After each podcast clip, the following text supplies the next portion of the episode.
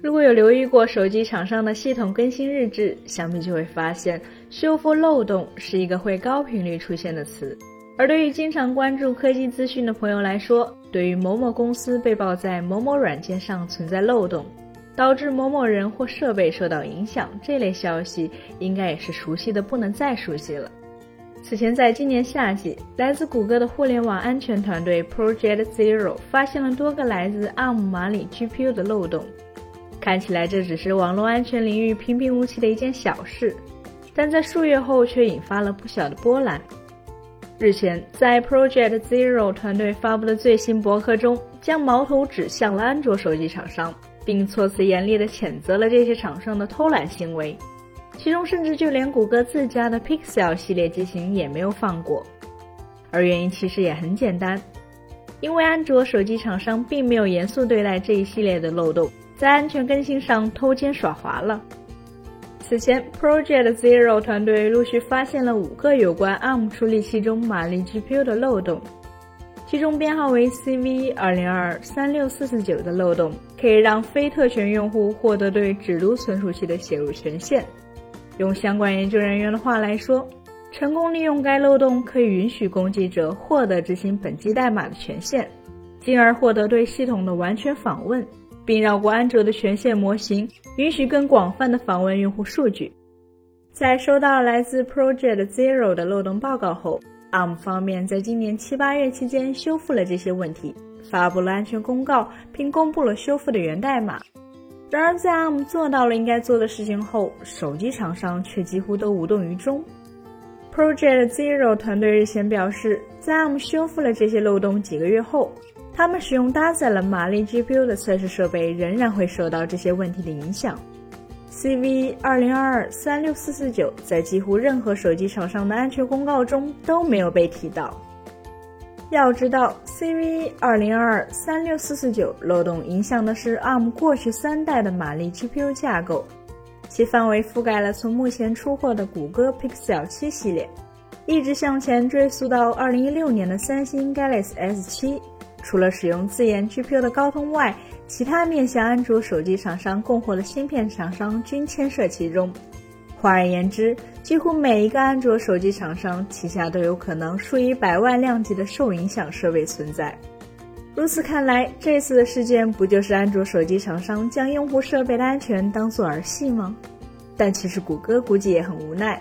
目前安卓系统的安全补丁更新是以月为单位。并且，安卓的月度安全更新也是公开发布的。然而，安卓手机厂商也有话要说：月度安全更新归更新，但将安全更新应用到自家的产品上，则又是另外一回事儿。事实上，系统更新一直以来都是安卓生态中的一个痛点，核心原因就是相比于封闭的苹果 iOS 体系，安卓阵营的参与者要多得多。这既是当年安卓得以快速铺开的优势。也是如今限制安卓机型及时更新的问题所在。抛开双方都要面对的开发者适配应用问题，安卓阵营在系统更新上就有谷歌、芯片厂商以及手机厂商三方加入，并且后面两者的产品线都相当复杂，所以也造成了安卓大版本更新的难度要远胜过 iOS。尽管谷歌多年前就开始着手提升安卓机型的系统更新速度。从安卓八开始，新增的 Project Treble 就将硬件驱动与系统分离。从此，手机厂商可以为手机单独推送新的安卓版本，而不需要重新适配驱动。而在安卓时引入的 Project Mainline 更是将系统功能模块化，让更上游的供应商可以更细化的提供具体的功能更新。索尼方面在安卓八发布后就绘制了安卓系统升级的流程图，并强调 Project Treble 能够将系统升级推送的流程再减少三到四步。但他们没有告诉用户的是，即便减少了这几步，安卓系统更新的流程依然十分复杂。就以此次的 ARM 驱动为例，在 ARM 完成了漏洞修复并公开源代码后，手机厂商并不能像我们接收系统 OTA 更新那样简单的进行修复。而是需要调试驱动以适配自己修改过的 ROM。毕竟 Project Travel 也只是让手机厂商可以为手机单独推送新的安卓版本，而不需要重新适配驱动。可这一次恰恰是驱动出了问题，涉及到 GPU 驱动这样底层的功能，安卓手机厂商是需要调试 BSP 的，也就是板机支持包。这是因为安卓系统的 HAL 层，也就是硬件抽象层，需要加载 Bootloader，而加载 Bootloader 则依赖于 BSP。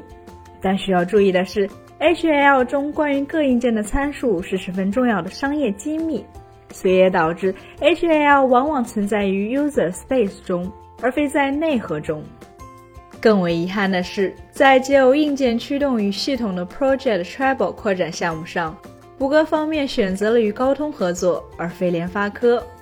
Project Travel 的无追溯性原则目前只能影响到高通骁龙移动平台。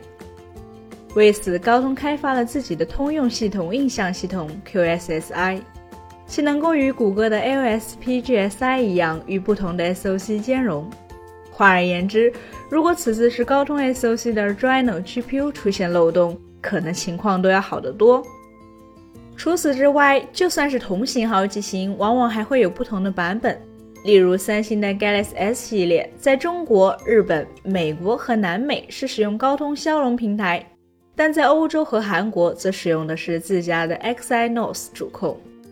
再加上运营商定制版本的存在，仅仅一款设备就足以让手机厂商的运维团队焦头烂额，